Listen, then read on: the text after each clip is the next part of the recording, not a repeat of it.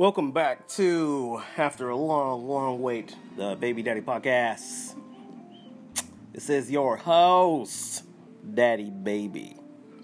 The discussion today is between who would you pick or whom if you had to listen to them for a whole day, 24 hours straight, every second to the minute. Cardi B or Nicki? Alright, so as you know, I was just gonna say Cardi B. Nicki came out with a new album, finally uh, released called Queen.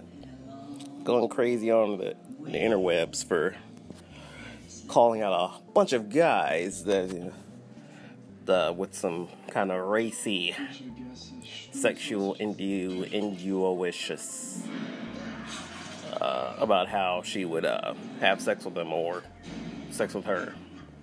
And then you have course, Cardi B with her occur. So, which would you choose?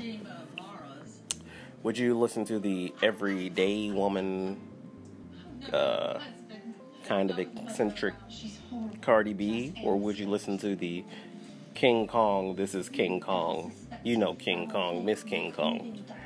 I think people relate to Cardi B more just because she's again the everyday woman. Uh, she doesn't seem like she is above anyone.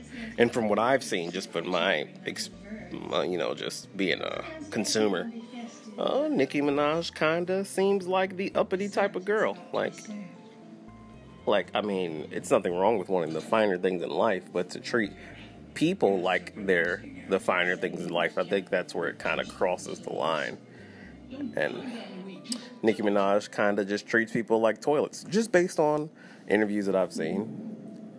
That's all. Um, have not seen that type of those type of things from Cardi B.